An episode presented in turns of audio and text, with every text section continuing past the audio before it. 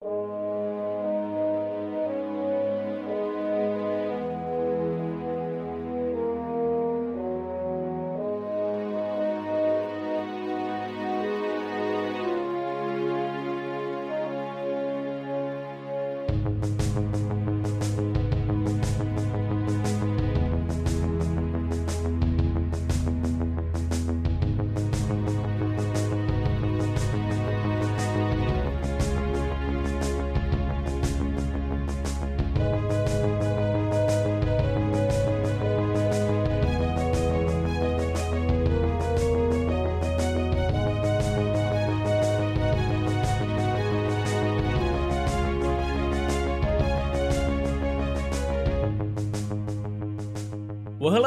and welcome to the JLA Cast, a podcast in which we revisit Grant Morrison's legendary run on JLA, arguably the greatest superhero comic ever written, one issue at a time. My name's Jon, and I'm the writer and creator of Afterlife Inc. And I'm PJ, and I am the writer of the graphic novel adaptation of Steve Jackson's The Trolltooth Wars. Now, we were both uh, we were both just commenting uh, before coming on air um, that the the energy is really high in our respective rooms right now. Like we're both just kind of full of a certain joie de vie, like uh, we're just brimming with energy, and we're going to try and rein that in a bit. We don't want this episode to get too too exuberant. Yes, I am full of energy. Well, you're also you're also mostly full of cake. Yes, as I as we have understood. just had cake. I'm quite jealous actually of of your cake situation. I, I think my life would be improved massively by some cake right now. You you can always bake cake, Jon. You could just go make a cake. Not right now. We're, we're you know it's a hell of a way Yeah, to interrupt sorry. the podcast. Just hold on. I'm going to go bake a cake.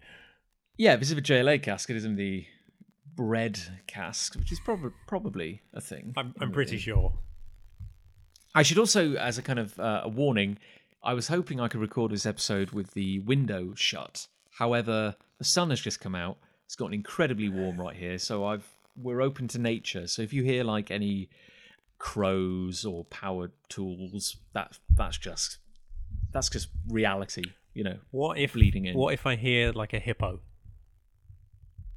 To be fair, I think I think we we'd all have a bigger a bigger find on our hand on our hands. I mean, how frankly, yeah. If if we discovered a hippo outside my house, I would I would vote for a dramatic change in the overall theme and branding of this podcast because my god. There's something to talk about. So, PJ, we're we're deep in the paint. We're deep in we're deep into American dreams, and I feel a moment we've each been waiting for. Yeah, um, we've we're at the point now where we've we've got a league. It includes uh, the greatest version of Superman of all time. Agreed. agreed. Um, which sidebar? Uh, yesterday, when scrolling through Twitter, someone had drawn a picture of. They said like, "This is Superman, the greatest superhero of all time," and they, I've drawn every costume, and they hadn't because there was no Energy Superman to be seen. It was just Golden Age, and and then all the slight variations on the normal costume, then long haired nineties, and then it just went straight into New Fifty Two Superman. And I'm like, well, you've missed a big step in between these two. how how can you even call yourself an artist if you haven't drawn Electric Blue Superman? Right? Yeah. Now, I mean, now PJ, I consider us both to be very, very knowledgeable, respected, you know, well-informed people. And if an artist showed me their portfolio and it didn't have a picture of Electric Blue Superman in it, I would, I would throw it back in their face. Yeah. What's the point in having a portfolio without that image in it? and I'd be right to do so. I don't think, I, I don't think any court in the land would convict me. No, no. PJ, however, I would like to pick your brains very quickly. Go for it. Now, you are the font of all of all knowledge. Oh, Uh, I'm going to let myself down badly, aren't I? Now that's okay, okay.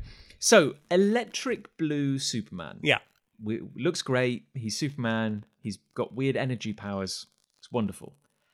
How does he relate to Superman Red and Superman Blue and the Millennium Giants? Okay, right. Um, it actually goes back to a Silver Age story, Superman Red and Superman Blue, where Superman was split into two beings, and one it was just his normal costume, but one was all blue. So even even the pants were blue and the cape was blue, and then one was all red. Uh, so red cape and pants, but then just red suit as well. Um, I can't remember how that story resolves itself. They're either they merged back into one being at the end of it, but that was the whole basis for that one one issue, one story done in one issue was the whole basis for Superman Red and Blue then reappearing during the Electric Superman run. Now, I want to say, oh, who was it? Might have been Brainiac. Um, Probably. That's like a safe bet. splits Energy Superman into two, one of which is blue and one of which is red. Something that's never reflected in JLA because it was it happened. So- it was a few months that they were running around as two different Supermen. Wait, so is okay, this is going to sound really, really stupid. So is the electric blue Superman we know and love right now in the pages of JLA, is he one half of Superman? Is there a red Superman running around out there? Uh, I'm not 100% sure on the timelines, but I don't think so yet. Um, when Superman first becomes an energy being, he is just the blue version. oh, okay. Oh, interesting. Um, right. When they then split him in two, there's a blue one and a red one. So it's the exact same costume as, as Electric Superman, but everything that's blue is red. And does he still have electric blue power? Like, does he have still have the energy powers? Still exactly the same powers. It's just red energy instead of blue. I think the um their personalities are slightly different. So, you know, the way they always do in these things, red is the more fiery, temperamental, slightly angrier version. Blue is the calmer, more thoughtful, more rational one. Um, now, I haven't actually read the Millennium Giants storyline. I'm aware that it's something that happened in like '98. I want to say.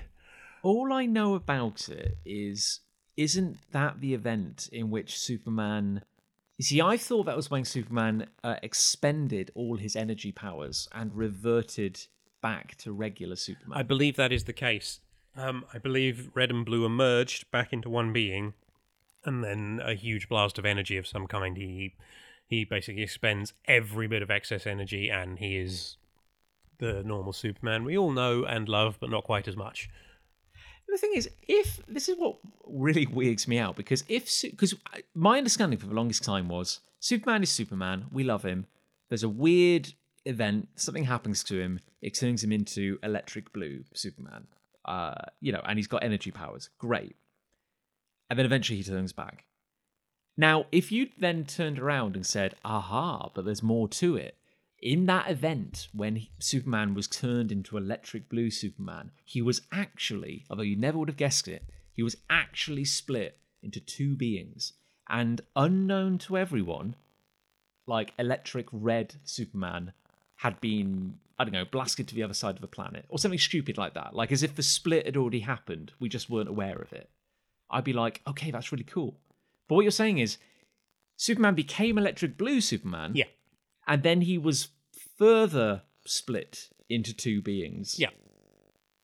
Oh, Okay, so then the red Superman came out of electric blue Superman. Yeah, it's. I don't. The Superman comics at the time, when Superman was this version of the character, I don't really rate that highly. I don't think they were very, that great. Um, I think the most interesting stuff that's done with Electric Superman is done by Grant Morrison in the pages of JLA.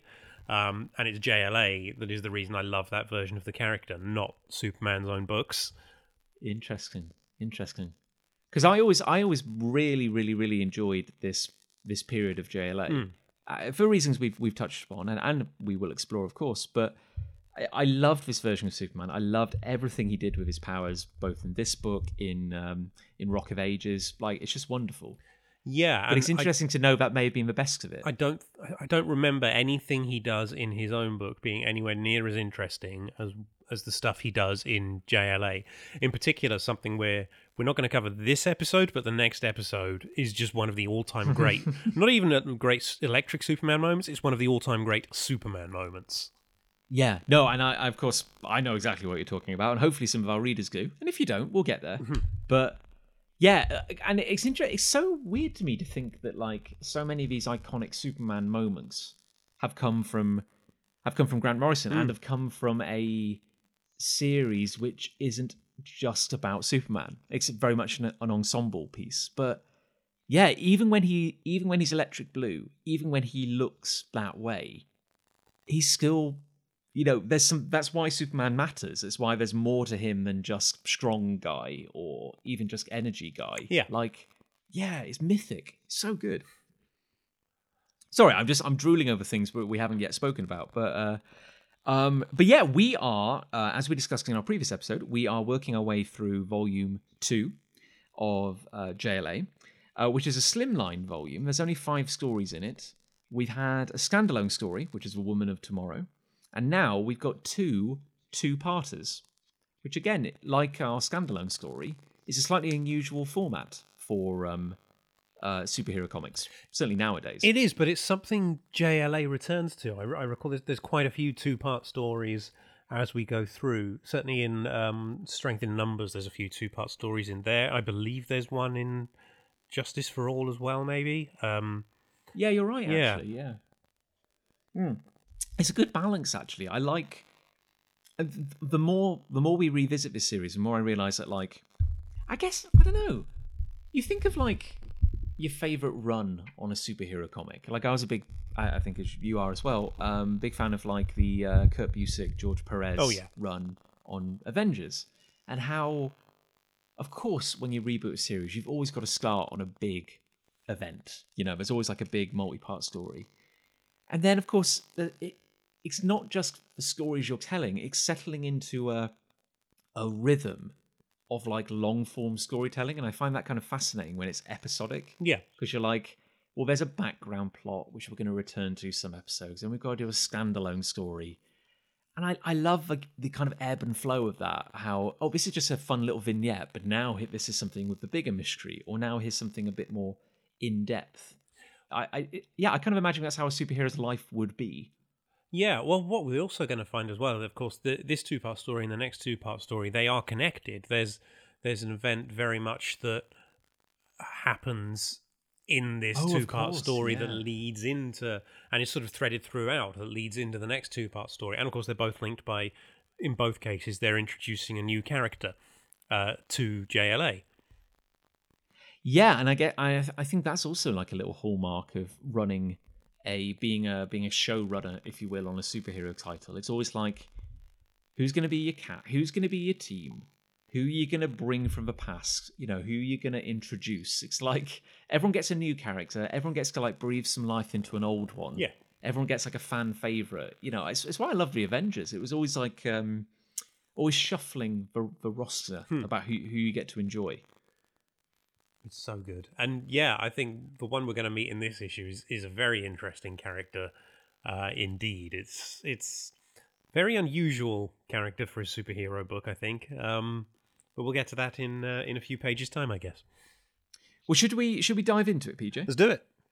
Okay, so um, our our story opens, uh, our rich narrative opens in uh, the city of Los Angeles, I believe, and there are two nurses in a hospital room, and there is a man with incredibly long hair, uh, kind of slumped over in a hospital bed, and uh, yeah, the the two nurses are apparently just bored out of their brains. Uh, one of them is wearing a name tag that shows she is Nurse Ratched. Oh, hang on, hang on, I get that. Yeah. Why do I get that, PJ? Oh wait, I know that. One Flew Over the Cuckoo's Nest, one of the greatest films of all time. There, there we go. Yeah, I, I'm gonna, I'm gonna be honest now. I haven't seen it. What? I am. yeah, I know. I'm, so- I'm so uncultured, PJ. I don't know anything. Look at me. I'm talking about comics. well, so am I, but I I've don't still seen One Flew Over the Cuckoo's Nest. yeah, but PJ, you're a Renaissance man. We've established this. You know it all. I, I, I know nothing. I'm a, a country, a simple country boy. Um, but yeah, no. Okay, I get, I do get that reference. I've heard of Nurse Ratched. And as they are both uh, kind of just bored and looking out the window, and they see a, a shooting star, um, we're also getting um, some kind of like uh, captions, kind of like a not quite, nar- I guess like narration, like a kind of just omniscient, omniscient voice kind of talking. Yeah, and it, but it's not. It's not your normal. This is what's happening. It's it's very. It's almost Sandman esque. Mm, mhm. It feels very Neil Gaiman. Uh, these captions. And I have to say, like the stuff they're talking about, I have always like I cannot stress enough how much the story struck a chord with me when I read it the first time around. But basically mundane conversation, and then in the captions, have you ever wondered exactly where hell can be found? It's not under the ground. It's not in a cave or a dungeon somewhere. Hell's in the angles. It's all around us, everywhere. All it takes is a way of thinking, a way of looking. I was like, yes, I'm in. I am already sold. Yeah, and, and as the captions are, are going, the, the shot sort of zooms in on a, a, a vase of flowers next to the, the coma patient's bed.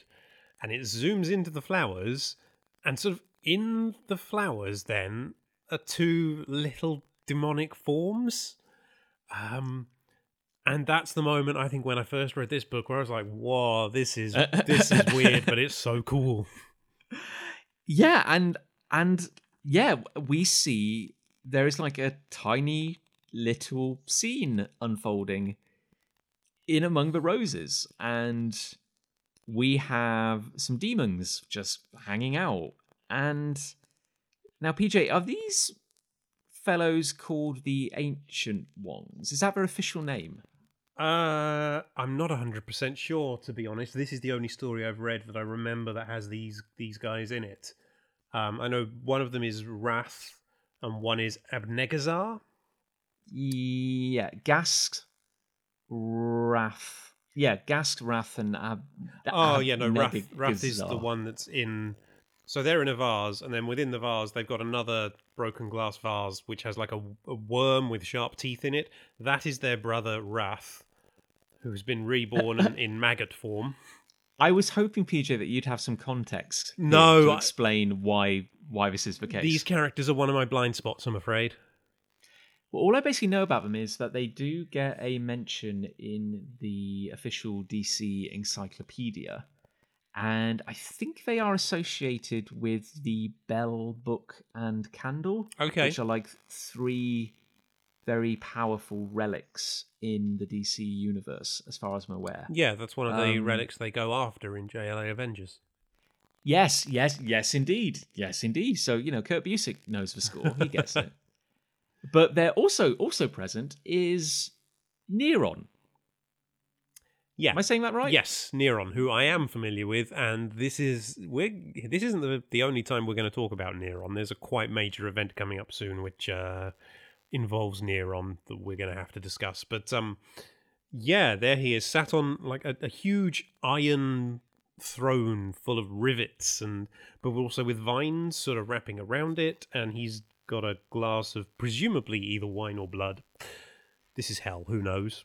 Yeah. It's very like it's full on fire and brimstone kind of demonic being kind of territory. Although Neron has this weird kind of um demonic superhero kind of look to him. Like he's not in, he's not like a classical devil. No, it's it's something that I more associate with with Marvel and how they deal with their sort of demonic entities like Nightmare, um, characters like that. I feel like it's something DC does uh, doesn't do nearly as often, but Neron certainly, in at least in this story, um, does have that look about him. Yeah, And I know now Neron in in much much much later years after this story is written and, and, and published, Neron ends up being is he not like the primary antagonist of like um Blackest Night, like the Green Lantern storyline? uh, I want to say yes. It's been a little while since I read that, but I'm yeah, he's definitely majorly involved in that. But I feel he gets a met like a crazy redesign. Yes. later on, where he's more like a a Grim Reaper kind of skele- skele- skeletal kind of figure. But for me, Neron has always been flowing green cloak, white skin, and this massive like hair metal, like eighties hairdo, It's- which is it's just amazing. glorious. Yeah, Oh, it's powerful, platinum It's powerful. blonde and But but yeah, so we have essentially a meeting of two groups of demons. Really, um, you've got Neron and you've got the Ancient Ones, and they're essentially trying to do like a a deal what of sorts. What I also like though is just a little touch at the beginning of the the scene where one of the demons his speech bubble goes, Rath our brother, thus reborn, by hex and hate in maggot form, boil the seas to keep him warm, and and and then he just sort of there's frustration. He's, "Ah." and uh, the other his his brother just says, "Look, you're you're not good enough to make the ranks of the rhyming demons," which is a lovely little reference there to to Etrigan and Jack Kirby's The Demon. Oh, is it out out the form of man, Behold, the become demon, the demon, Etrigan. behold the demon Etrigan? Yeah. yeah. Um, which is delightful because it does suggest that there is a rhyme and, and reason to the the the way that demons operate in the DC universe. There's there's ranks, and uh, the rhyming demons are are ranked quite highly, and you, you I think you actually have to be promoted, but I don't know if there's then an audition in front of others to make sure that your poetry is okay and you're going to be able to cope with this, or Is is Neron, um, to your knowledge, is he is he of a power level essentially like the devil as such, the devil, capital T, capital D, in the DC universe, or is he just a devil, like a very powerful devil? I believe it would more be a devil. Um, Mm. I think um, if you look at, at Sandman and all that sort of goes through the sort of different hells, and you get Lucifer and um, the the fallen angels, all all the sort of stuff Sandman does. I think Neron sort of comes under that. Uh, that sort of thing. To use Marvel as another example as well, it's where you get like Mephisto and Belasco and all the sort of different demons who take the form of the devil, but none of them are actually the devil. They're just powerful demonic entities, um, none of whom are actually the devil itself. And I think that's that's what's going on here. this is this is educational, PJ. this is always educational. Um, but no, so they are trying to strike a, a deal of of something and and of some sorts. And Neron is very much like the um, the intelligent, sophisticated devil. He's like the you know he'll. It's like very monkey's paw kind of scenario. You can imagine him giving you your heart's desire and then tricking you and getting your soul or something like that. Whereas the ancient ones are a bit more brutal. They go like, look, we we come from a time where you know language didn't really exist, so we don't deal in pleasantries or fan- you know fancy talking. So if you want to trade, what's it going to be? And there's a great little panel of Neron like pouring some of his drink into his mouth, and the if you look really closely, the droplets are actually like people. Do you know I've never noticed that before? Yes, they are. That is a lovely little detail. That yeah, brilliant. Uh, and uh, yeah, so Neron is dealing in souls. That's you know that's basically it. You know, classic demon territory. And then the, the caption says, "Stop looking now." Stop looking. It's bad. Um, and we cut back to the uh, the the coma dude who seems to be waking up because he starts saying "nurse." Um, and is it me or do his flowers have a pitchfork in them? Uh, his flowers do have a tiny little pitchfork in them, which is holding up a "Get Well Soon" card. Yeah, so but it's all just a- nothing sinister there. I should also point out that the um, one of the nurses is reading like essentially the National Enquirer, and uh, she there's an article in it called "Plight of the Bumblebee Boy," and there's also an article about the world's largest forehead, um, which I've often wondered is a um, is Howard Porter having a dig at himself or someone else. I don't know. um, it's not quite Grant Morrison because Grant Morrison at this point was um, rocking his uh, classical shaved head look. Yeah. So, yeah, don't know who that is, and I must confess, don't entirely know what Howard Porter looks like. I can- identify his artwork. I just I couldn't pick, pick him out of a lineup.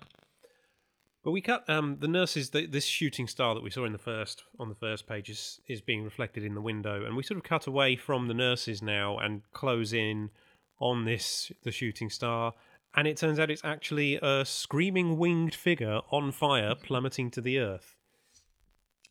And in a an amazing splash panel, It's just beautiful. we are suddenly far beneath the ocean, and this, well, frankly, for lack of a better word, this angelic figure has just kind of rocketed down from the surface, like kind of rapidly extinguishing his flames, and like this this kind of amazing. It's a hell of a shot. Like it's really hard to like visualize, let alone draw, but It's it's stunning. it's it's so beautiful because it if it the figure has the pose of an angel rising. If you turned the page upside down, it would be your typical image of an angel flying up into the sky, the the pose he's in and everything. But obviously, it's the reverse of that. So this is a falling angel. It's it, it's such a well done page. It's just stunning. Um, and we get the title and the credits here as well. So Fire in the Sky, Grant Morrison writer, Howard Porter pencils, John Dell inks, Pat Garrahy colors, Heroic Age separations, Ken Lopez letterer, and Ruben Diaz is the editor. Can I can I just say at this point, I I think this is the point at which um, uh, Howard Porter's artwork on the series really just kind of skyrocketed. This is the level up page, isn't it? Yeah, like he, because obviously uh, we we talked about how like his artwork was always good, but certainly in New World Order, he was getting used to drawing these characters. There was a certain kind of like um, jag- jagged kind of angularness to them, Yeah. and it's like it, it, there's a big step up in uh, Woman of Tomorrow, and then just from this point, I'm like, oh yeah, this is beautiful. Like, Yeah. this is crisp. Yeah, Woman of Tomorrow is a definite step up, but you also do really get the feeling this is his first time drawing Electric Superman, and that sort of comes across. But then by the time we get to Superman in this issue, he's pretty much nailed him. Oh yeah, But it's, it's, so good. But this page is a moment, and yeah, just and also I, I I would say for a comic which um is only 22 pages as a as a chapter they're not afraid to take their time to do some wonderfully kind of atmospheric kind of moments. So from that splash page we get this essentially silent page with the exception of um some sound effects of like the calm w- relatively calm waters of the ocean the moon this massive full moon and then there's a, a a feather falling from on high, and as we look up and up, we see these three winged silhouettes kind of framed against the moon, kind of coming towards us. Like it's it's really nice. Yeah, so it pulls up but zooms in on the moon in each panel as well. So it's it's getting tighter and tighter. And I think what you said there, atmospheric, I think that is the exact word. It's something that I think Morrison and Porter together do so well is they create an atmosphere in the hmm. comic where you can, you just sort of feel it. It's it's hard to describe, but you just feel this atmosphere of of something's coming, something big is happening, and it's scary. And but and it's it's it's just there without you without them having to verbalize it or, or tell you what it is. You just feel it. And there's a couple of stories i can think of that do that. This one and then one in um, strength in numbers that we'll get to in time a two part story there um, that does it just as well i think. But yeah those those two guys together they really know how to create an atmosphere in a comic book yeah, it's weird, isn't it? Because everyone talks about like the classic um collaborations that Grant Morrison's had over the years. Like obviously Grant Morrison, Frank Quitely, kind of like the Dream Team, but you you never you don't really get a lot of hype about Morrison and Porter working together, and of course the rest of the creative team. I'm sorry, I don't mean to downplay Yeah. their efforts, but it's it, it's interesting because I, I think it's very easy to look at this series and go, oh, it was all about the writing, and anyone could have drawn it. But I've got to say, like Howard Porter's work is very underrated on this book. Like it's really, really like some of these moments here are just so stylish, for lack of a better word, just so damn cool. it's it's pages and moments that feel like they should have no place in a superhero comic certainly of the 90s which Mm. were all style no substance but this is this is stylish substance that's what it is Yes. it's it's done so well Literally the best, the best of both worlds. Um, so PJ, where do we go from there? well we cut there to the JLA watchtower on the moon um, where Flash and Superman are in the trophy room and uh, Flash is asking Superman how they think the new Green Arrow is going to fit in. So it looks like from from the auditions in the previous issue, they have offered Green Arrow a place on the JLA. Uh, that is Connor Hawke, the son of the original Green Arrow, because at this point Oliver Queen is dead. After the events of oh heck, you you you told me this. No, well, no, Um, he he died in his own book. Um, Green Arrow. Oh, Arrow. sorry. Yeah, uh, his resurrection is tied into Final Night, which came after, but he dies in it's in an, an issue of Green Arrow. Superman is is guest starring in the issue. He's present at the time Oliver Queen dies, but it did happen in the pages of Green Arrow. Right, right, right. Okay, I'm with you. Uh, and I guess we shouldn't underestimate the fact that Superman is literally carrying the world. Superman, over his head. Superman is carrying the world as he talks because Flash says to him, "It must be weird seeing a whole new generation come up." So obviously, Superman has seen a new Wally become the new Flash. He's seen Kyle come up as Green Lantern, and now he's seeing Connor Hawke take over the mantle of Green Arrow. And so Flash is saying to Superman, "Is that weird for you?" And as Superman holds the world above his head, he talks about how he's still concerned about youth and experience, and it's someone else he has to look out for. And then he talks about how everyone seems to look up to him, and it makes him uncomfortable. He tries, but he did, can't solve every problem, and he doesn't know if he can live up. And these are his exact words to this myth they want me to be. Um, while he holds the world above his head, which is also, I'm just going to say here, that's foreshadowing as well. and I and I honestly think this is some of my favorite Superman characterization, just these two pages that I've ever I've ever seen because everyone thinks of Superman as being perfect and flawless and boring. Little realizing that it's moments like this where it's like Superman is allowed to have negative thoughts.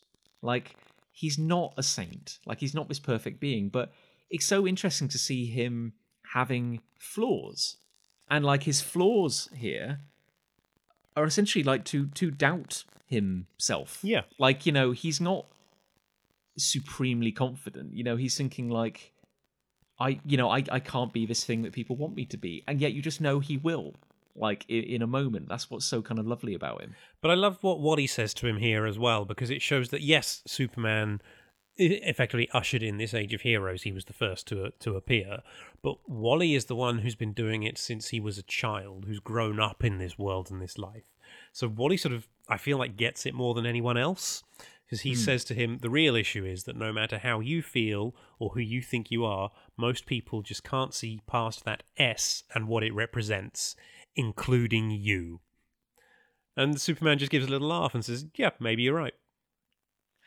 it's a wonderful it shows an, an awareness and maturity in wally which is quite surprising actually like he's certainly come across as a little immature Yeah. so far and yeah this is a real kind of very grounded moment for him and it's actually it's hard to imagine it coming from anyone else Yeah. like Batman's way of talking Superman up or down would be very different, as would Wonder Woman's, as would J'onn's. Yeah, this is a very human perspective from Wally, and it's just such a it's just a really nice moment. And I love that it happens as well in the trophy room, and in the middle of it, Wally just rearranges the trophy room at super speed. So at one moment, the trophy, the, all the items there are ordered in one way, and then the next panel they're just different, and Wally's saying that's better.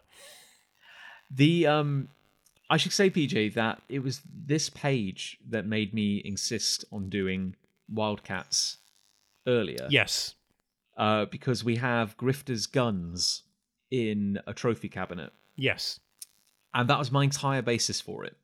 Uh, as we have spoke, as we have talked about, the timeline of when that crossover fits in is a little kind of shaky. it either has to happen during the last issue or between that issue and this one.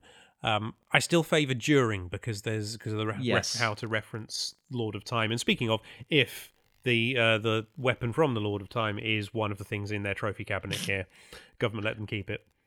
Which is now reduced to just a glorified shiny beach ball. I also like that they have some Kirby dots in a jar, labeled Kirby dots.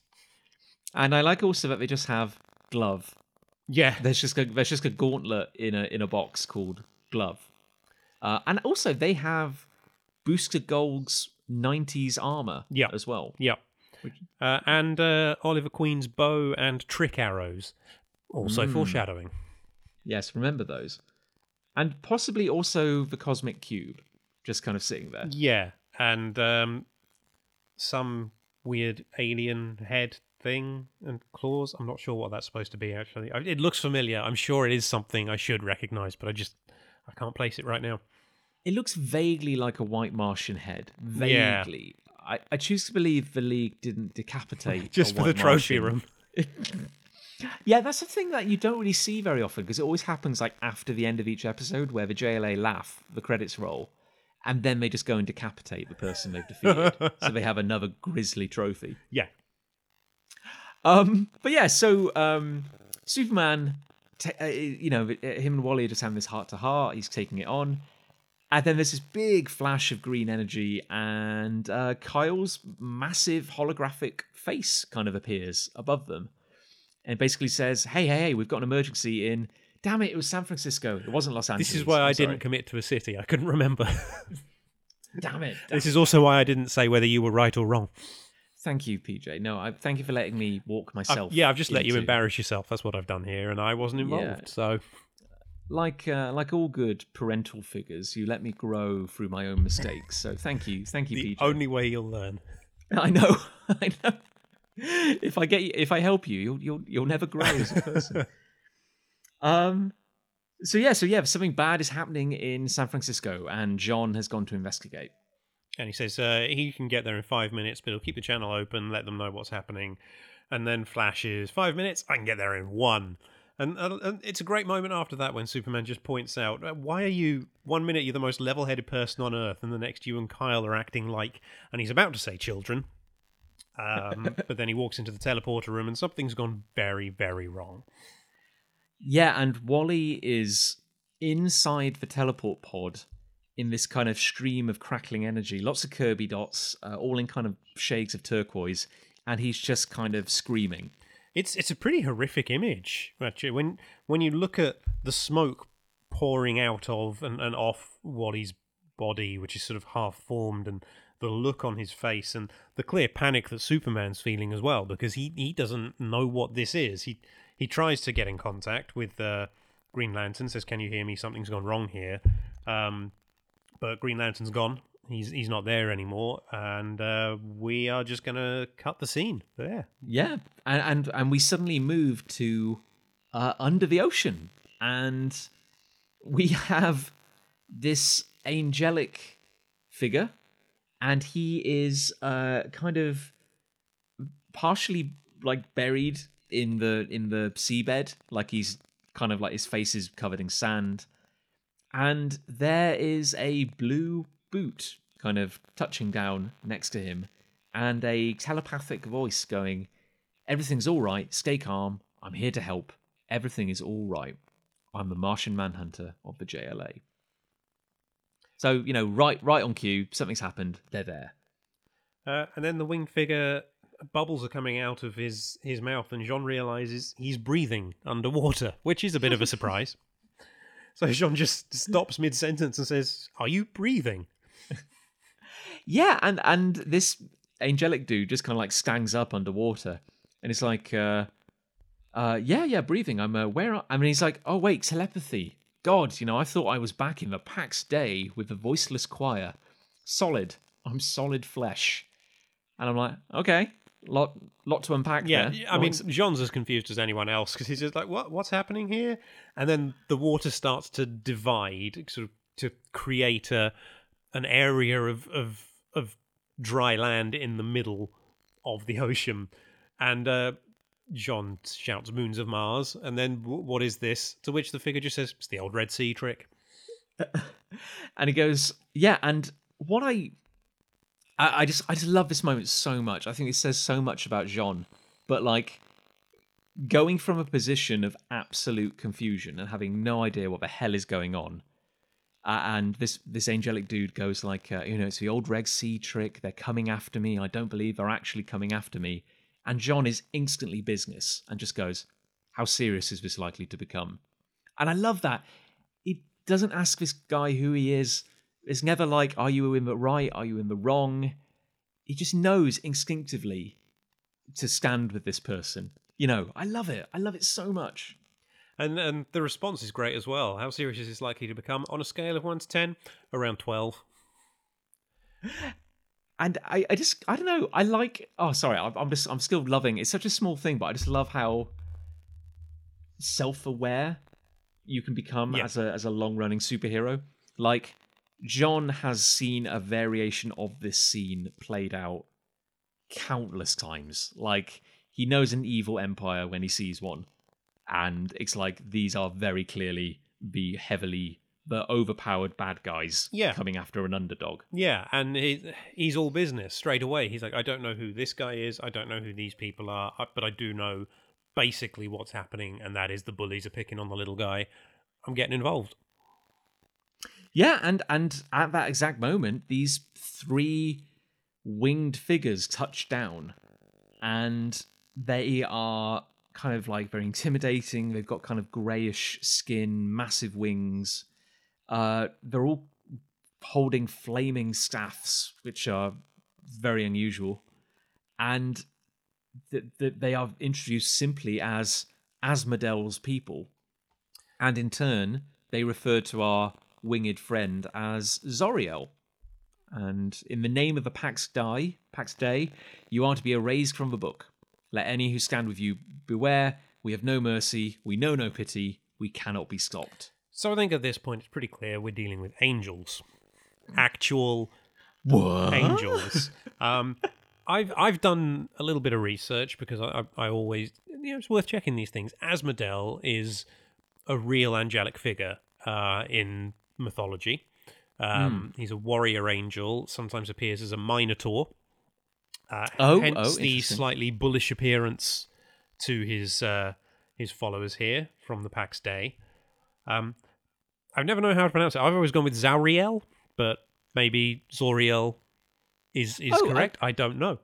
You know what? I'm sure either is acceptable. In my head, I think I've always just head headcanon. He's always just been Zoriel.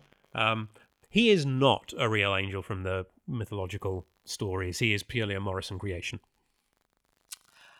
Now, this may come as a surprise to you, PJ, but this story had a fairly big impact on me. What?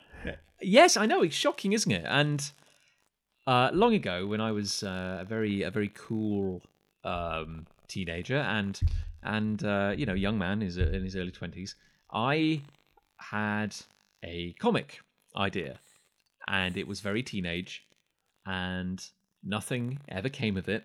Thankfully, because it would be horrib- horribly embarrassing if it had ever actually been made. But it was called Dark Force. And Really? it- yeah, yes, PJ. It was called Dark Force, and it was incredibly subversive. Was, was it grim and gritty? It was a little edgy. Okay. I admit there were some chains involved. A lot of characters had miscellaneous chains on their outfits, Of course they did.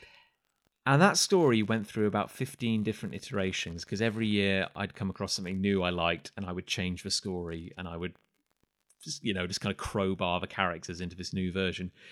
But in its earliest iteration, it was almost a direct rip-off of the angels and demons presented in this story where like it was yeah it was the most 90s teenage thing because i kind of have a theory that like every every teenage boy who tries to make a superhero comic essentially makes it about killing god you know i feel like i feel that's basically like almost like a rite of passage and then hopefully you grow out of it and you uh you know you, you go on to subtler things as you get older. But no it was very much like the forces of light and the forces of darkness. And then oh maybe the forces of light aren't as good as you thought. And in my kind of 15 year old brain i was like this is the greatest subversion of expectations ever written. I'm going to blow people's minds with this.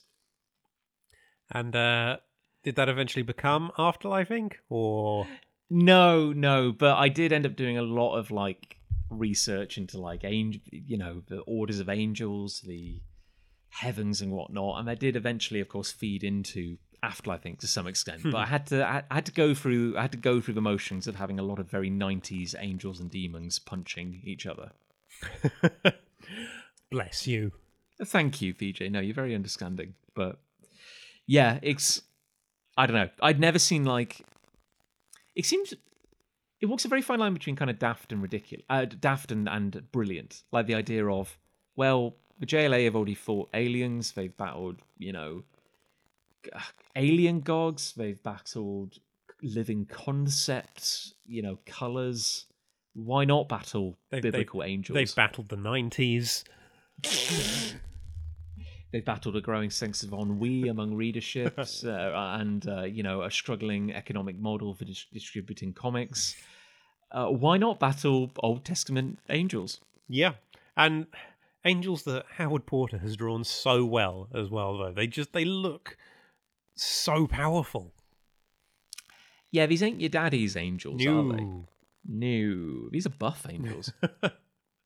But then we get a scene transition, And I love this. It just throws us in at the end of what's clearly been a Wonder Woman Aquaman team up from a book we never read. They're in Japan. Yeah, a battle that's almost destroyed Tokyo is almost over. And I, this again must be a comment on the uh, prevalence of, of manga in the 90s as well, and, and how that was really just coming to the fore uh, as something that we were discovering in the West. Um, because Wonder Woman and Aquaman have teamed up against Animech, Yes. Yep. A, a, a big robot. yep, uh, and Mangatron. Yeah, and according to the newscast, um, the young otaku who created these robot monsters has succumbed at last to the might of Wonder Woman.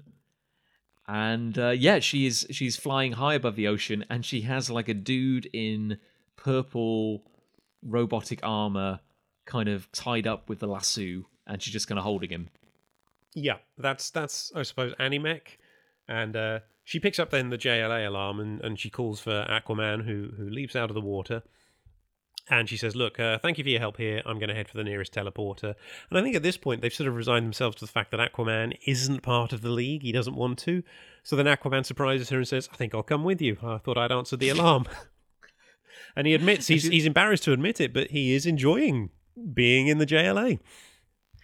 And you meant like we we mentioned like the comic taking its time to do some essentially unnecessary but wonderful little setup moments. Like this entire scene is maybe pointless, but I love I love that they took the time to tell it because it adds I don't know, it just adds a certain something to it because there's even like this just and the creativity that went into like a throwaway joke about yeah, eh, eh, like it just it ends with Wonder Woman going Mangatron, what happened to Mangatron? And Aquaman just swimming away and going, he's drowning his sorrows. And And, we just see this gigantic robot just sitting on the seabed holding a submarine. Just looking very depressed. I know. Like, I, I- wow. Yeah, if you're going to quote unquote waste a page, do it this way. This is lovely. Like I feel like any other creator would have told that story. They would have had it maybe as a B plot happening through this issue, and then have the B plot end and Wonder Woman and Aquaman then leave to join the league. But Morrison's just like, no, I've got this great idea, and we're going to use it for one page. I actually love how it, how almost like matter of fact like uh, Wonder Woman and Aquaman are. Yeah, Like this isn't even like a this is like a 10 minute tops kind of save the day scenario. Like this is the new JLA. They deal with like real problems now, real threats. but I think it also is showing the growth in Aquaman's character because if uh, end of New World Order.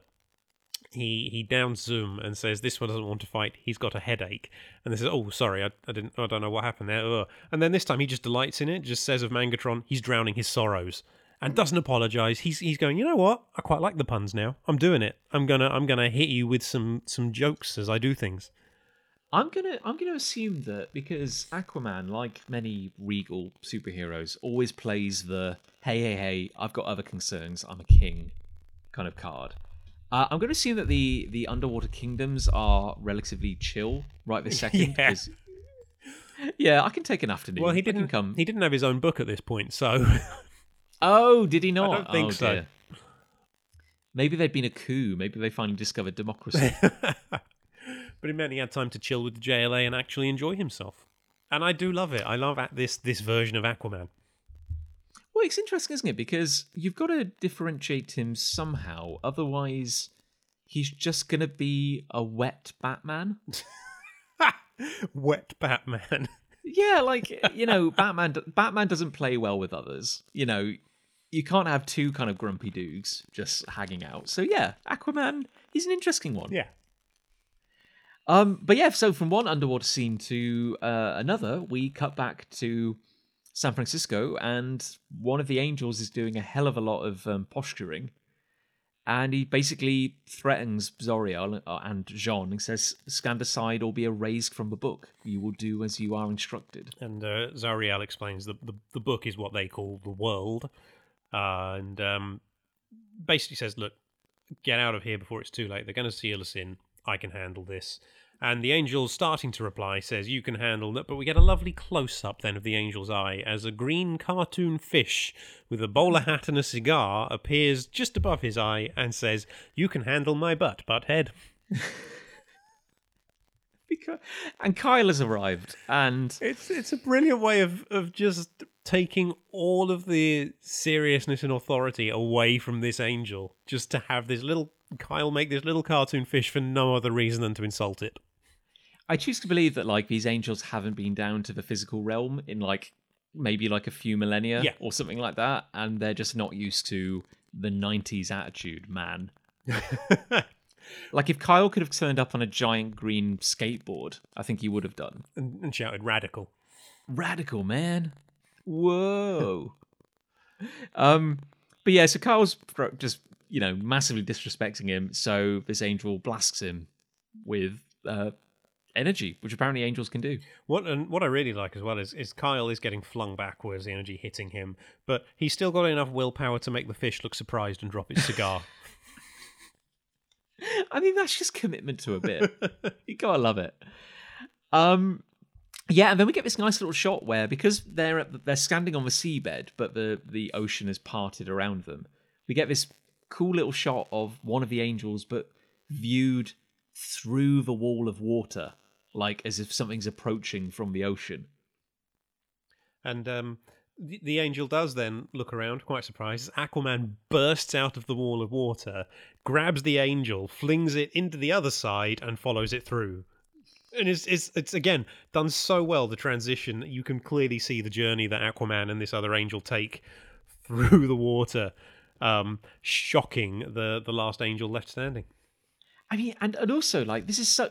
If this was, I'm trying to picture this as a script because if you didn't have like diagrams and little figures, like hats off to Howard Porter because this is such a hard thing to try and make sense of. Like I'm thinking, well, you'd have to describe the camera angle, but then it's like he goes through the wall of water into another wall of water, but then in the next panel you see like you see the angel like erupt out of the, the, the ocean in the distance with like this big trail of water behind him. But then you have like Aquaman like leaping out of the water as well, almost like kind of swimming up the trail of water left by the angel. giving chase. Uh, I, I do wonder if that was like Porter interpreted the script in his own way, or if they had maybe a detailed conversation on the phone about it. Or Maybe, maybe they had a fax conversation. oh yeah, well, nineties 90s. didn't have email back then. I also love how Aquaman has only just arrived on the scene and he also immediately knows who the bad guys are. Yeah, just Like- get straight into it. He means business. And also, I, I- again, just a lovely moment from J'onn. I think there are some deceptively brilliant character moments in this little story Yeah. because J'onn is angry. Like J'onn is like the Jolly Green Giant. Like he's he's he's the sensible, calm, caring one. And he just looks pissed. Like his eyes are kind of burning. Bear in mind, J'onn has been on the scene like maybe five minutes. Yeah, You know, and he just happened. knows he knows the score instantly and he just goes like you people. It's like how many times must we face your kind? Would be conquerors and master races so full of your own superiority. You will not see reason or hear the voice of sanity. But hear this hear this. And he's, he's got his that great kind of 90s thick border around his comic uh, around his speech bubble because we will not do as we are as we are instructed and just this blast of like martian vision floors this angel like absolutely scorching them that's just like yeah nice sean and the angel then lands on the ground and sort of starts to pick himself up, and he is slightly blurred as he says this. I think to illustrate, he he says, "Thy bodies are vibrationally attuned to the plane of the book." By tuning into a higher key momentarily, we can repair any damage to our substance. They can self heal effectively by phasing in and out of existence very quickly. and you know what pj i stole the hell out of that. Not even hiding it. Yeah just john 14 year old john 15 year old john however old i was just flat out stole that for his story. Ah, i'm sorry grant and howard And then, yeah, returns unhurt. You will be erased. At which point, Wonder Woman lands on his head. and, and and also says one of the most stupid but brilliant jokes ever. She goes, "Really? By whom?" And J'onn replies, "Your grammar is impeccable, Wonder Woman. It appears to have stunned him." like, Oh, J'onn! what the hell? It's amazing. And uh, Zariel is qu- clearly quite taken with Wonder Woman. Uh, but then we, we cut straight to this other angel trying to fly away from Aquaman, but he's actually grabbed him by the ankle. Again, a great little panel as well because they are high above the the port now. Uh, they've gone inland a little bit, and yeah, this angel appears to have lost a bit of his focus. He just seems pissed off that Aquaman even touched him. Yeah. And again, so many bizarre little one-liners because he goes like, "You dare assault me," and Aquaman's like, "Winged tripe, I haven't even started yet." Even though he's he's he's dangling by his ankle, he's swinging his hook as well, and and yeah, my money is on Aquaman. He looks angry. um, yeah. So I think the ocean wall is maybe starting to. I don't know. Maybe the ocean wall is starting to kind of like collapse or something like that. Yep. But Well, you Wonder Woman is. you see in the panel Wonder Woman and Zariel stood on the ground, but J'onn's boots are at the top of the page, so he's clearly flying off. Hmm. And Wonder Woman is like, no, you know, cut the crap. You know, we need to get to the point of this. Like, you jabs a finger at Zoriel. Like, I want an explanation. You know, what the hell is going on here? And uh, at the same time, Kyle has taken down an angel by, and I love this, imagining a cage that absorbs all the energy of his efforts to escape and converts it to sound. and he has imprisoned the angel in this kind of green um shell for lack of a better word but this really complex looking device like i just love the madness and the creativity of like his the way he uses his powers it's great And uh, the the device as well has a Green Lantern symbol on it. Just to you know, he's got a he's an artist. He's got to sign his work. oh yeah the branding is very Yeah. very very important um and uh, yeah so then all everyone who can fly so j'onn wonder woman and zoriel they join green lantern and they're like okay look you know we just come on now join us we've got to work out what the hell's going on and they kind of fly off And uh, Kyle does point out that he um he did hear something kind of weird from the watchtower. The last thing he heard was something about the Flash being trapped in a transporter beam, and it then cuts to the watchtower, which is shaking on the moon, and little explosions seem to be going off around it. And uh, as Kyle's narration says, Superman said something about the watchtower. The whole place was shaking. It's also uh, oh yeah, sorry, no, I will I will save that for later. I had a thought, but I don't want to get into it too much. Um, and we cut back to our demonic little friends who are chilling in their little vase of roses, and yeah, Neron seems you know happy in a great old cackling demonic kind of way. And uh, he says how little it takes for it all to come tumbling down. So he's paralyzed for Flash, he's isolated Superman, and apparently has created uh, strife between the orders of angels. Uh, and this is where my study of the various orders of angels came into came in very handy, uh, because he mentions the thrones, the powers, and the dominions, who are all different classes of angels. Oh, there you go. There are nine, if I recall. Okay. Okay, I'm glad you asked, PJ. They are the angels, Mhm. the archangels. That's two. Um, the thrones, the powers, the dominions. Yeah, we got those. Uh, the principalities. That's another. There's definitely the seraphim and the cherubim. And then there's another one which I always forget. Wait, I wasn't counting. Go through them all. No. That- you nightmare. That was eight. Eight, I think. I can't remember the, the, the final one. Can you name every member of the Hyperclan? Yes, well, I, I can. I'll just. But I- I no, you can. I can't. you- That's fine. no, it's, I, of course I can, PJ. I just wouldn't want to embarrass you by uh, by doing it now on air. But back to the page. Flash. There's an image of the Flash trapped in the transporter beam in Neron's wine glass, which I really like. And I also like his his statement of "My joy could scarce, scarcely be bleaker." I can't speak. I ruined the delivery, but he said, "My joy could scarcely be bleaker." It's lovely. Scarcely, scarcely, Scarcely. scarcely, scarcely. Thank you. I'm a writer. Scar- scarkily. Scarkly, scark cordily is what I meant to say. yeah, loves a good scark cord. It was the nineties. Um, yeah, and then also weirdly, Neron generates like a It's almost like there's an image of a woman very briefly, like uh, just in his hand. Yeah. It's almost like a blinking you miss it kind of moment. I'm but he- I'm he- not sure who that's who that is if I'm honest. I think I know who that is, Okay. but we'll save that for now. He said. You have to tune in next episode to find out. Haha, we keep you on a hook. Um, yeah, and he's also made a a moon for the ancient ones, like a toy moon for them to play with.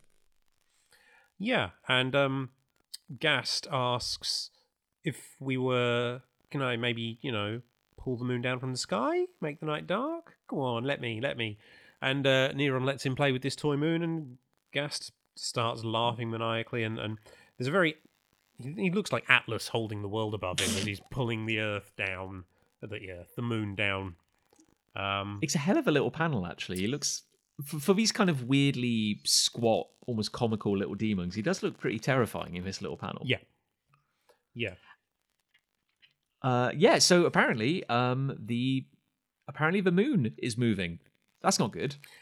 But we're not going to deal with that just yet. We're going to cut to what I assume is Golden Gate Park in San Francisco, where uh, the Uh- JLA and Zauriel have landed and surprised a hippie.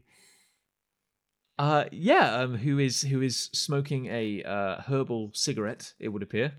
Uh, and yeah, appears to be uh, surprised that his his weird trip has come a little sooner than expected.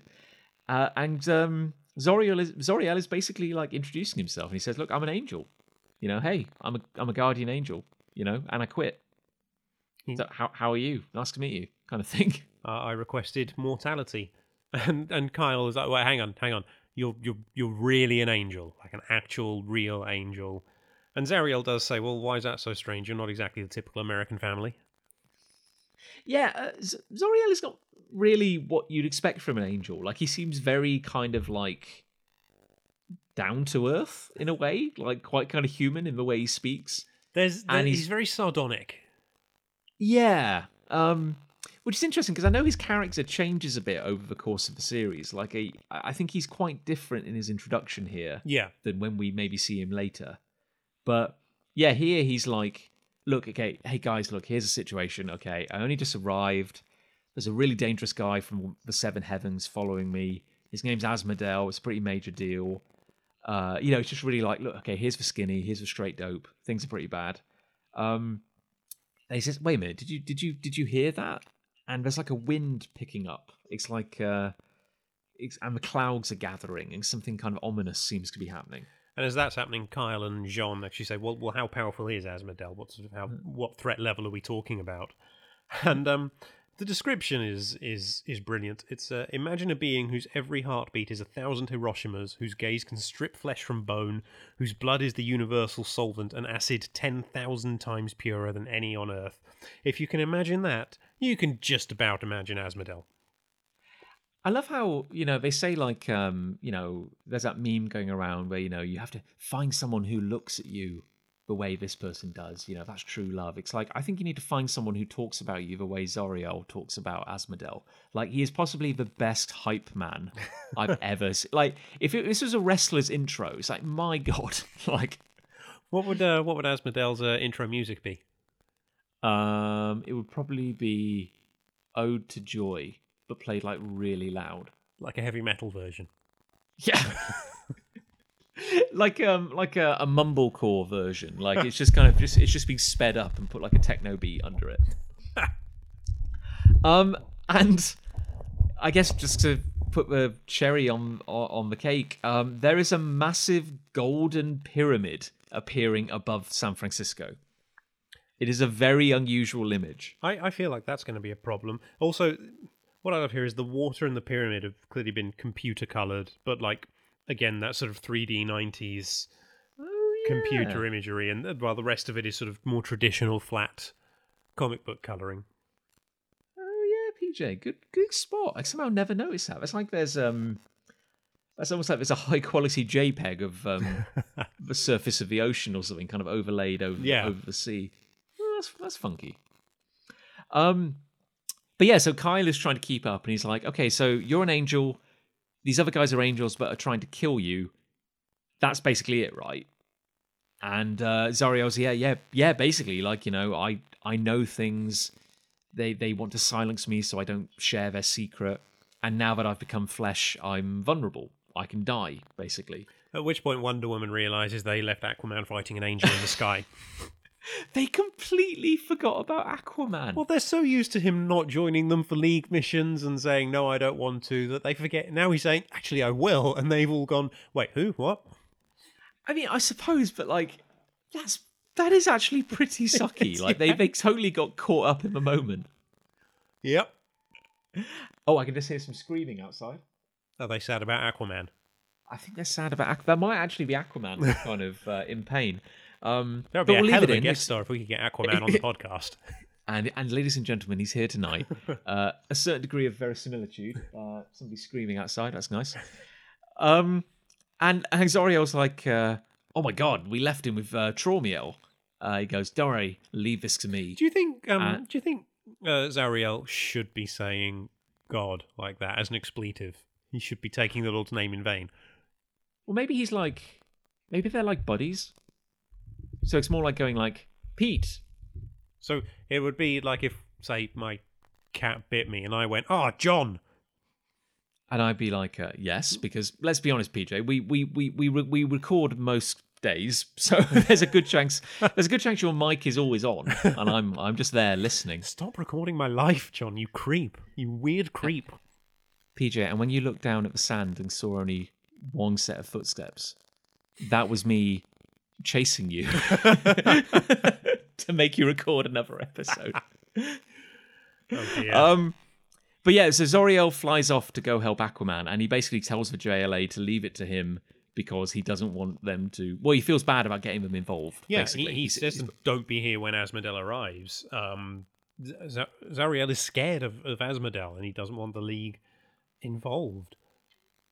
Uh, which is nice. yeah. I guess. he's thinking about them. Um, but then we cut to Aquaman running away across the rooftops from this angel. Yeah, like clearly they've been having fun these these past few minutes. Yes, yeah. Uh, so the angel uh, Traumiel, Traumiel is is flying after Aquaman. He says, "There's no way you can go but down." And Aquaman just says, "Guess you're right." Down it is, and dives into a rooftop swimming pool. dives through the floor of the swimming pool and into the room below, covered in water. As that follows him into, it looks like a, a little conference room.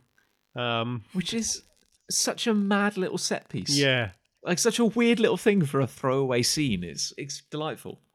It really is, and it's that thing where you know Aquaman is obviously he's he's strong everywhere, but he's most powerful in the water. So he's he's getting himself some water to get some uh, give himself the advantage. yeah, you know, got to got to keep hydrated. It's very important. uh, and yeah, so Aquaman is kind of like you know uh, up to his thighs in water. He's he's falling into a into a battle kind of uh, stance. He's he's ready. He's he's pumped. And uh, yeah, this angel, I guess I guess Traumiel or Traumiel, uh, is uh, descending, and he's he's he's got a bit of swagger to him. You know, he's monologuing basically, which is always the downfall of any villain but he's going like, you know, your body is strong, adapted to the pressures of the ocean floor, but I will show you pressures beyond all endurance. I will drown you in depths of pain. I will crush your bones to glass and Then Zauriel arrives and says, "Blah blah blah." and double punches, which is a hell of a move, double punches this angel into the wall. and says, "You've had that coming for a long time." And then you just get uh, a shot of a very surprised Aquaman just quietly saying, "Katar." Which is, correct me if I'm wrong, a reference to Hawkman? Yeah, that's Hawkman's, or, or the Hawkman Aquaman knows anyway. It's his real name. Ah. So not allowed to have Hawkman in the book, but you can mention him Why are they not allowed to have Hawkman in the book? because they didn't know how to fix his continuity at this point. Interestingly, was he technically dead at this point? No, he was just not. He was just too confusing, and DC editorial uh, guidelines at this point were just stay clear of Hawkman. We don't know what to do with him. No one's allowed to use him at the moment because we've messed him up bad. seriously. Yeah. It wasn't until he appeared in a couple of um, Elseworlds books. Um, there's a JLA Elseworlds series that came along around this time called Created Equal. It was a two-part prestige format series where every single male on Earth dies except Superman and Lex Luthor. Um, Uh, but right. that has um, Hawkman in it at the beginning. Um, he's in, in that, and I think there's another one. There's another couple of JLA Elseworlds books that Hawkman appears in. But in main DC continuity, up until the point where Geoff Johns fixed him in the pages of JSA and then launched the Hawkman solo series, which would be a few years after this, uh, no one was actually allowed to use the character. because my I've got to say I have never cared about the character of Hawkman. Um, I know there's a lot of people who do. I'm just saying he, as a character, he's never done anything for me. And most of what I know about his character comes from what I read in the DC Encyclopedia. I have to say, and even that sounded confusing. Like, is he a reincarnated ancient Egyptian warrior? There's also like an alien race who are hawk Hawkmen Thanagarians. the Thanagarians. Uh, it's it's a lot. It's hard to keep track of. I think what Geoff Johns basically said was yes, he's an alien who is also the reincarnation of an ancient Egyptian priest man, um, th- which is a very simple way around it, and I can't believe nobody thought of it before that. Okay, um, but I guess what's I guess the the only real takeaway is is that Aquaman's primary introduction to a dude with wings is Hawkman. Yeah, well, he really only doesn't get a good look at him. He just sees him from behind and sees the wings and thinks, "Oh, it's Hawkman," and then realizes, no, it's it's not. As uh, Zauriel uses some kind of sonic scream to um, disintegrate Tariel. Yeah, to to to literally turn him into a, a blasted shadow on the wall, which is kind of a lot, you know. Uh, uh, and apparently that took a lot of effort for Z- Zauriel. He, he goes, he, he starts coughing and says like he nearly ripped his throat out in doing it. And Aquaman asks what he did, and he just says, uh, "One of the tricks I was allowed to keep. It's a sonic flash that disrupts the frequency of angelic vibrations, and it can take years to restabilize. So he's not dead. He hasn't killed him. He can still reform his body. It's just going to take a long time." Which you know is good. So again, he didn't kill. definitely, definitely didn't kill the guy. Parachuted to safety. He's fine. Um, and uh, yeah, Zauriel's like, uh, so hey, that name you said, and Aquaman's like, nah, f- you know, forget it. I just thought you were someone I used to know. And I think that was uh, that forget it is aimed at him and us oh, okay, okay. readers. Don't think about Hawkman. Okay, we gave I- you that little reference, but now you're not allowed to think about him again. I honestly didn't know there was that. I should say that editorial rule. I honestly assumed this was because at this point in history, Hawkman had had died, and maybe like tragically, heroically, or something like that. And I don't know. I thought it, it brought up unpleasant memories for Aquaman or something like that. But no, it was editorial, Yeah. basically. Comics, everybody. Um, but there is a weird moment where Aquaman goes, "Can you feel something? Like there's something wrong. I can I can feel it in my blood." He goes, "It's the tides. Something's happening to the tides." And, and lightning crackles outside. And we we cut then outside, and um, the Golden Pyramid has covered San Francisco. It's lowered itself down, so that It's hollow. effectively now, yeah, San Francisco and therefore the JLA are now inside it. Uh, and it, J'onn can't even phase through it. Um, Wonder Woman asks what they can expect, and Zauriel says, "A disaster." Yeah, again, he's he's he's being a real hype man again, but he's basically saying we're talking about a higher order of reality entering this plane. Got to say, young Jon reading this, oh yes, like that, that very much, very, very um, really a seminal moment for my development. Really, that because I'm like, oh yes, I'm gonna gonna steal and reference that for the rest of my life, basically. And he basically says that um, the world they come from, the world he comes from, has more of everything. So, you know, I don't think you'd understand. He's really, really leaning into this. But he goes like, you know, the light of heaven would slash open your your eyes. The the music of heaven would r- puncture your eardrums and drive you insane. The air of heaven would burst your lungs and boil your blood. Only spirit can bear heaven's touch. All flesh is destroyed. And you know, which is a pretty good, again, great hype. It's, it's And- he's good at describing these things, isn't he? He really is, and it's like he's had this prepared, you know. Uh, but then this massive ship, for lack of a better word, starts materializing through a wall of the pyramid. Well, you, you get a blast of noise as well behind Zauriel. You can see the the giant letters just forming like this this blast of noise, and it says uh, the, the the judgment horn. He must have gone mad, and uh, yeah, the ship is apparently Asmodel's chariot. Uh, and yeah, and apparently Zauriel is just stunned because he's like, yeah, he, he can't do this. Like if he enters Earth in in full glory, I mean the the devastation alone. Like this, apparently done a great job. Really sold the idea that we're about to face something of just power level plus. You know, it's and Kyle is worried. yeah, Kyle's basically. Uh, I'm going to call Superman. Uh, we need the big guns. so he creates a I- phone box Creates a phone box out of green energy, which is delightful. with his logo on it because artist sign. Branding, very important. And he says, uh, Superman, how are things up there? We need some assistance. And uh, Superman, he can't assist. He's uh, dragging a giant chain through the watchtower, which is still sort of shaking and debris falling, and putting an oxygen mask on. And he says, Look, Flash is still in the teleporter. Our instruments tell us that the moon is falling towards the Earth. and Kyle's just like, What? No. this as well. Um, Kyle just shouts, "We can't get out of San Francisco. We can't help you." And Superman's, "Look, I've got this. You look after yourselves, and I'll do what I can up here." And Kyle just says, "I'm going to have to sign off. I think the apocalypse just arrived." As you get a whole host of angels flying around San Francisco, and the giant ship materializes. Yeah, and I've got to say, like a very future, like not doesn't look like something biblical. Looks like technological, kind of like um like a spaceship, basically. Like this massive red spaceship has appeared above San Francisco. Yeah, with lots of Kirby crackle around it. And, And yeah, and that and that is the end. That is that is the cliffhanger. Yeah, next, Heaven on Earth. That's end of the issue.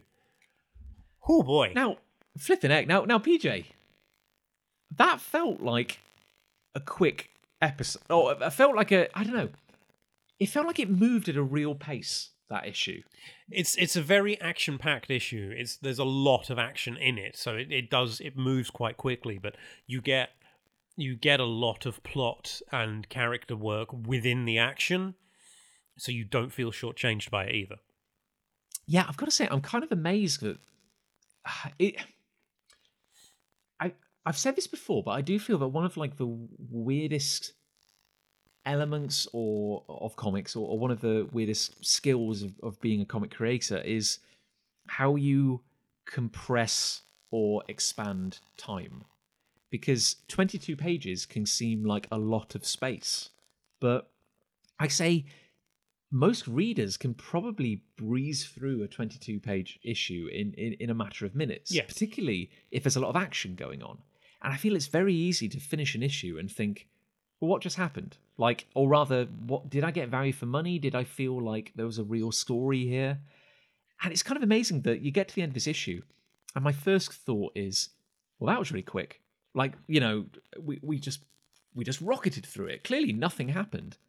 But then you look back at it and you're like so much happened in such a short space of time. It is very very economical storytelling. It's really good. Yeah, and it we haven't even reached the best bits of the story yet. The best No! the, the the the greatest moments in this story are, are in the second part, and I cannot wait to cover those. But yeah, you get so much in this issue, and it's it's we we already talked about how good Morrison and Porter together are at creating an atmosphere, but you know we've we've we've covered a few stories now. We we looked at New World Order, we and obviously the Wildcats crossover. We looked at Midsummer's Nightmare. Uh, we've looked at Secret Files and Origins, and we covered the the Woman of Tomorrow. This is the first story for me that feels like a threat that could be beyond the JLA's power. This is the first one where it feels like it's a proper apocalyptic, world-shattering problem. Um, and Morrison and Porter sell that so well. do you do you ever worry that there's like a kind of arms race in comics or certainly with the JLA because the JLA uh, have always versus the Avengers have always dealt with slightly bigger more kind of like conceptual threats like these you know they they ancient dying gods, you know, kind of uh, weird planet shattering devices, like really like over the top stuff. And it's very hard to get a bead on the respective power levels of different threats. Like if a JLA can face Darkseid, for example, are the Hyperclan really a threat? You know, if they can face the Hyperclan and they can deal with if, then are angels really a, a threat? So it's like you're kind of stacking apocalypses after a while. It is, but there's there's a lot of smaller things within that. Like when we get to our when we finish this storyline, we get to the next two part storyline. It's really a much smaller, more personal threat, but it's one that um, it's the more thoughtful one. It's sort of it's a surprise attack that that uses brains and intelligence to to go at the league rather than this sort of all powerful world shattering thing. Mm-hmm. Um, so they they they do both in quick succession, but then after that, obviously, we're going to get on to some more big stories. um, yeah, it's it's a real. I feel like the JLA are in a position where you can sort of, as long as you tell a good story with it, you can throw anything from a small to a big threat against them, and it'll work. I think I, I've always felt that like superhero comics are at their worst when each character is a blunt instrument, or Mm. where each character is just the sum of their powers. Like Superman, well, he's strong and he can fly and he's got laser vision, so he's got a power level ten, and that means that this threat is a power level nine. So Superman will will will win. I, I really. I really hate that because because Yeah. then I, I I don't think that's very interesting and and suddenly it does become a, a question of well who's more powerful who would win scenarios it's just you know two two people punching each other until one falls down so i think like the best superhero stories are where the characters actually have to uh, think uh, and use their powers in a creative manner or kind of collaborate in weird ways. Like it's really it should be a, the character you know like the the personality and the intelligence and the resourcefulness of a character that wins the day regardless of their powers. Well- like not just because they're strong. I think it's something because they're what they call it online battle boards, where it's just fans arguing over who's more powerful, who would win in a fight, and all this. The you know you get the the Superman fans and the Batman fans going at it online, and the Hulk and the Thor fans going, no, mine would win, mine would win, and um. I think people kept asking Kurt Busiek this, and so he came up with a stock answer because he was fed up of it. And he his his one answer to the question who would win in a fight between X and Y is always whoever the writer wants. and that's Yeah. it. It depends who's writing the comic, what the purpose of the story is, and and that's who wins the fight. It's not about oh, this one's more powerful, so they'd win every time. Yeah, that's really boring though. I'd rather have a It good is. story.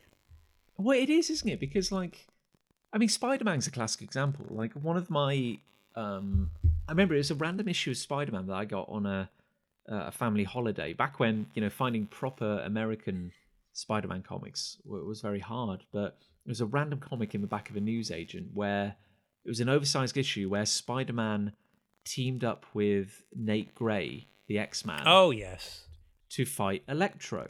I remember that And- one. Yeah, And I thought it was the coolest thing in the world because, yeah, if you're going down like the power level side of things, then it's like, okay, well, Spider Man has a strength of six and an agility of eight. So he can swing a bit, he can punch a bit, but Electro has a raw power of 10, you know. But what makes the fight interesting is that Spider Man has to build an insulated suit a rubber suit to fight Electro so it doesn't get electrified, or that it, it kind of like it fails a little bit, it doesn't work, so he has to readapt. And I think it, it- there's a bit near the end where Spider-Man just picks up a small chunk of rock and throws it at Electro's head to knock him out, and it's like that's brilliant because Spider-Man's being resourceful, he's being flexible, and it's really it's Peter Parker who won the fight, not Spider-Man. I think Spider Man's a great example of this kind of storytelling, actually. And, and funny enough, I was talking to a friend about this the other night, and there's there's one matchup that's happened a few times that really brings out the best in that way of telling a story and the character of Spider Man, and that is the four or five times they've pit Spider Man against the Juggernaut. um, hopelessly outclassed. But in particular, the one that springs to mind is um, a more recent example written by Kieron Gillen when they had the Avengers versus X Men crossover, and within that there was a mini series of effectively where they just have two fights between members per issue. I think it was called AVX Versus, and one of those fights was Spider Man versus the Juggernaut, which was at that point was Colossus was the Juggernaut. Yes. But effectively, Spider Man's taking a hammering and just using his agility to try and stay out of reach, but also trying to stop the collateral damage from happening and protect innocent people. And there's a moment towards the end of it where his costume's torn, he's bruised, he Spider Man looks the worse for wear, and hasn't done much damage to the Juggernaut. And he says, "Okay, fine, you're unstoppable, but do you know what that means?" And he just pulls the pose, puts his fists up, and he just says, "It means I have to be unstoppable too." And that, to me, is the core of Spider-Man and the way of telling those stories as well of how you can have these fights happen and and not necessarily go, "Oh, have them just be a, a battle boards who would win this fight." It, it's you you can use them to get to the heart of a character and to have clever moments and things like that, and um, it's more interesting that way. Well, yeah, and that no, it is it is more interesting. It's so much more interesting because, you know, if if you start to go over it all with a fine tooth comb, you say like, well, in issue two, the JLA, you know, in issue two, Flash clearly ran faster than the speed of light and you know gained infinite mass and punched a guy into orbit. So why doesn't he do that in every episode? Or how would this character ever pose a threat to the JLA when they battled um, you know, when they battled Darkseid a few issues ago. It's like that. After a while, that's just nitpicking. Yeah. Like, yeah, like if it's Pokemon and you've just got two monsters punching each other, yeah, the strongest one is going to win. But in these kind of scenarios where, like, they're fully rounded characters, they're resourceful, it's the creativity of that situation it's, or, or the threat they're facing that makes it interesting. So, yeah, like now they're fighting actual angels, like actual Old Testament angels. And it's like an escalation in some ways, but it's also I I I don't worry about well who's more powerful. Is it Protex? Is it a white Martian or or an angel? I'm just thinking like, well, how are the JLA going to get their way out of this one? You know. And the comic even goes some way itself towards say towards that and, and saying this is the JLA. How do we how do we bring this threat to them. And part of that is is the Neron aspect of the story and the fact that he does sideline Superman and the Flash, who are two of the more powerful members of the League, and they can't get involved in this fight with the Angels because of what Neron's done with the Watchtower on the Moon. I also I've got to say I also quite like the fact that these characters do have limitations. Yeah. Like I like the idea that Superman can do almost anything, but apparently you know, I know they've had to incapacitate him by creating this bigger threat, but even if Superman were to say fly from the moon to Earth, he'd need like an oxygen tank. Yeah. You know, it, he's not quite. I don't know. If he doesn't have, if if a character doesn't, regardless of how powerful they are, if a character doesn't have some obstacles they need to overcome or some weaknesses, they become unrealistic. Yeah it's it's nice that like J'onn and Superman both need to breathe, even though they can fly in orbit. But I like that you also get uh, an indication in this issue of Superman isn't just a strong guy; he's got a brain on him as well. Because we don't know what he's doing yet with that cliffhanger, but he's clearly up to something. He's got the oxygen tank. He's carrying this giant chain. He knows the moon is falling towards the Earth, but he says he's dealing with it and it's and he's got a plan. And at this point, you have absolutely no idea what that plan could be.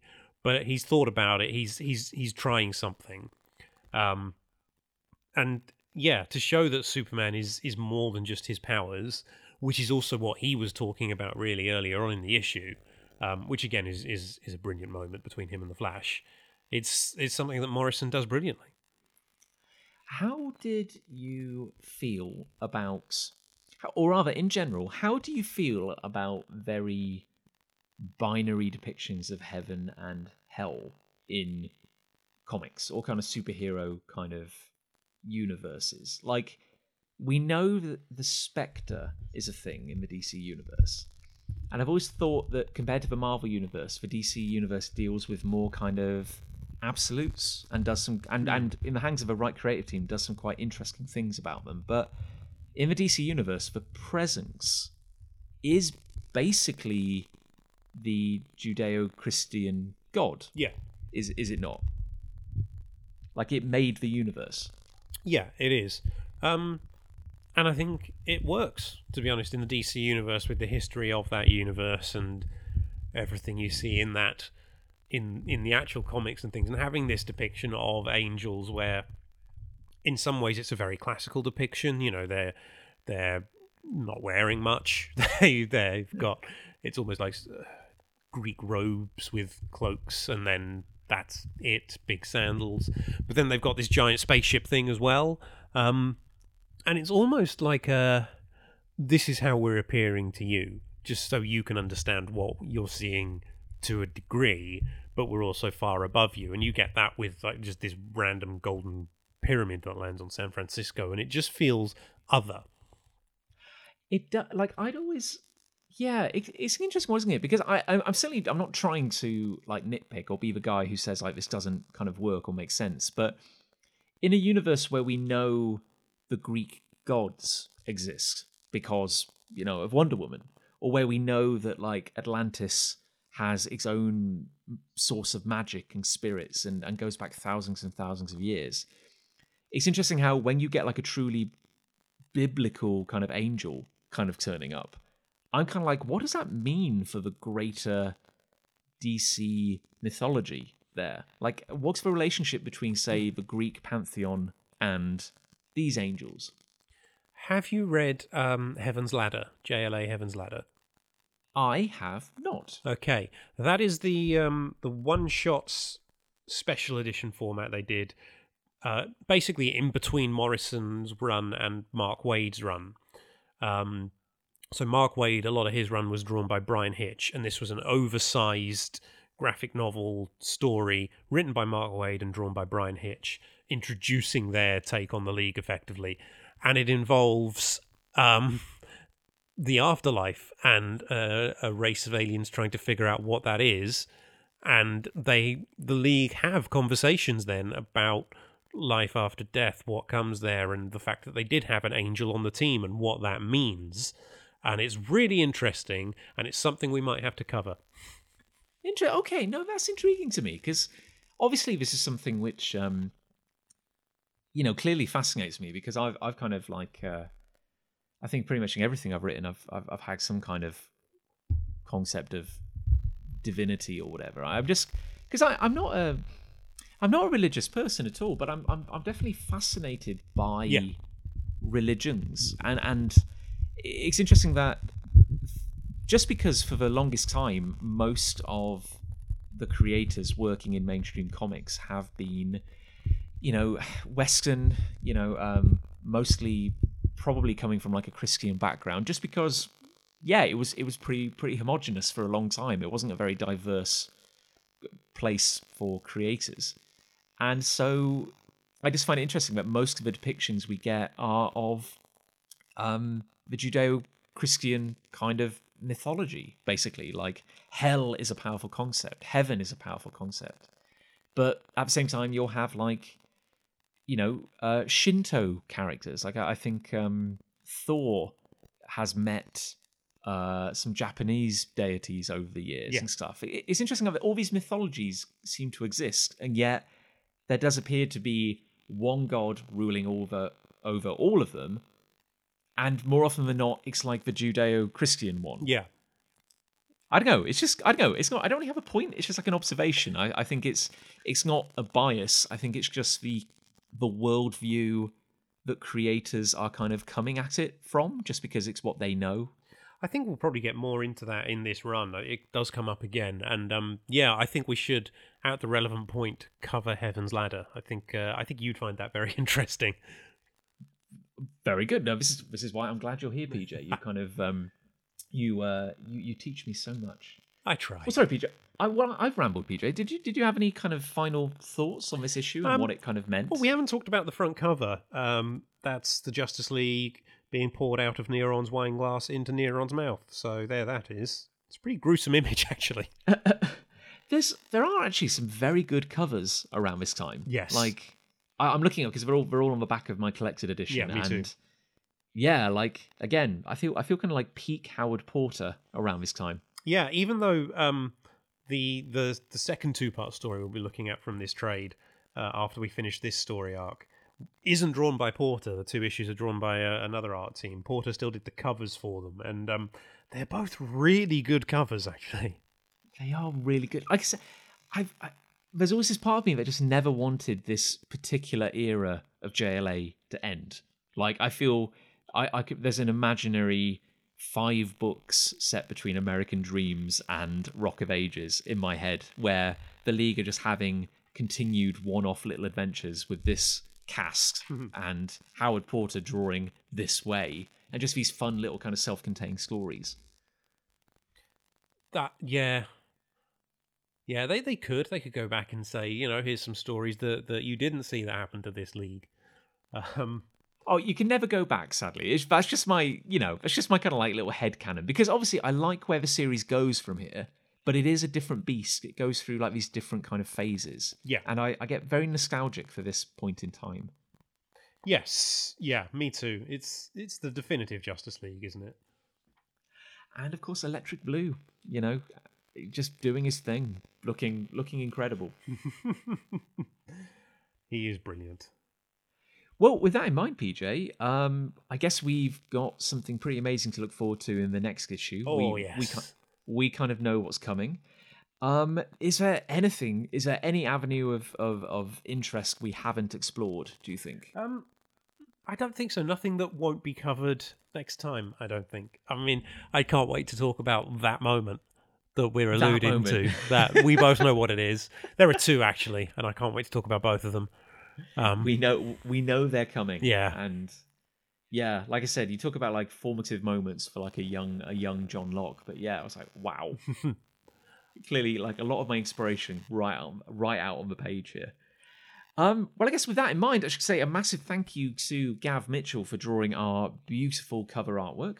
uh, and Eliot Red for composing and performing our stunning theme tune, Justice. And if you would like to uh, follow myself or PJ, uh, all on social medias, our uh, links are in the description. Uh, is there anything you'd like to shout about, PJ? Anything, anything kind of on your mind? Um, yes, yes, there is, and that is why are my cats so stupid? Is this like uh, an exact moment in time right now? no, they're just idiots. that I I just want to know if someone can Oh. explain why that is. So yeah, let me know. Yeah, please. Um, our contact details are also in the description. Do drop us an email about why PJ's cats are so so uh, stupid. Um, PJ, this has been an absolute pleasure. It really has. I I hope we get to the bottom of this cat situation. We never will. and and, and on that, on your poor cats, on that on that beautiful moment, uh, PJ, would you like to do us the honors and sign us off? I'm loving angels instead.